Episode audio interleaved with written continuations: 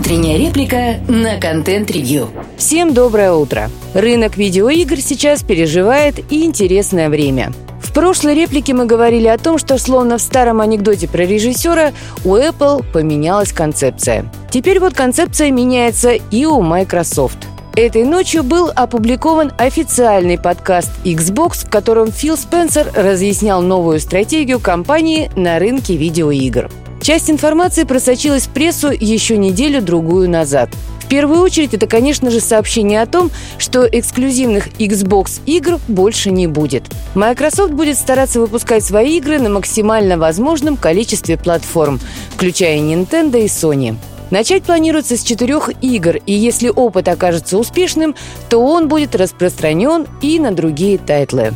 Такой поворот событий вызвал нешуточные бурления среди фанатов, что, очевидно, потребовало официального разъяснения. Оно, разумеется, крайне простое и могло бы быть создано с помощью нейросети. Что-то в духе «мы хотим предоставить возможность большему числу игроков прикоснуться к нашим шедеврам, стереть барьеры, расширить границы и вот это все».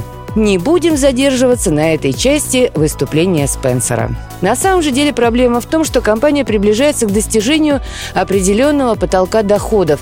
И потолок этот несколько ниже ожиданий инвесторов, деньги которых так лихо тратились предыдущие четыре года. Был запуск нового поколения приставок, была целая серия поглощений, вершиной которой стала крупнейшая сделка с Activision Blizzard, был запуск новых сервисов, таких как Game Pass или Xbox Cloud Gaming, огромные маркетинговые расходы и тому подобное расточительство. И теперь, когда нужно подводить не самые позитивные финансовые итоги, оказывается, что делать это рано. Потому что бизнес вступает в непростой переходный период, его границы расширяются. Поэтому нужно еще немного подождать, а кадровые решения отложить. То есть снова ситуация, которую лучше всего иллюстрирует анекдот про директора птицефабрики с большим количеством оригинальных идей. С той разницей, что у Microsoft, как говорится, куры денег не клюют, и возможностей для экспериментов намного больше. Теперь это поход на другие платформы. Естественно, будут конфликты и споры, будут привлекаться антимонопольщики, все как обычно. Можно будет спокойно тянуть время еще не один год. Что касается остального, то если не касаться судьбы конкретных игр, можно отметить следующие направления. Microsoft продолжит наращивать давление на Apple и Google с целью получить более выгодные условия для своих продуктов.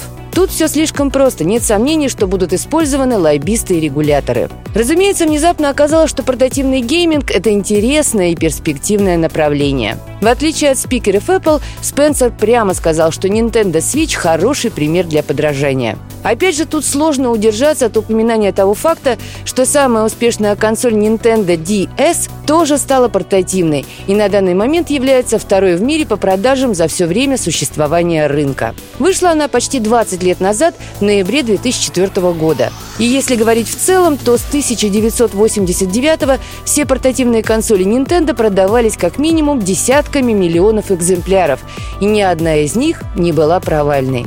Поэтому говорить о портативных консолях как о новом тренде все-таки не совсем корректно.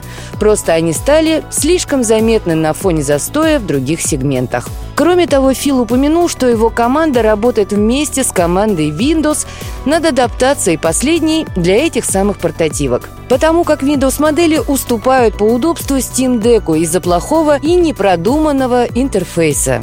То есть Valve не просто сделал свой магазин более привлекательным, чем встроенный в Windows. Она сделала эмулятор Windows игр поверх Linux, который для потребителя удобнее, чем родная платформа. Очевидно, причины успеха Valve и Nintendo кроются в менеджерской культуре компаний, а вовсе не в форм-факторе приставок. Иногда к успеху может привести не выход нового продукта, а выход на пенсию небольшой группы очень ловких топ менеджеров. Слушайте наши подкасты на Яндекс Музыке, во ВКонтакте, Google и Apple подкастах. Всем хорошего дня. Пока-пока.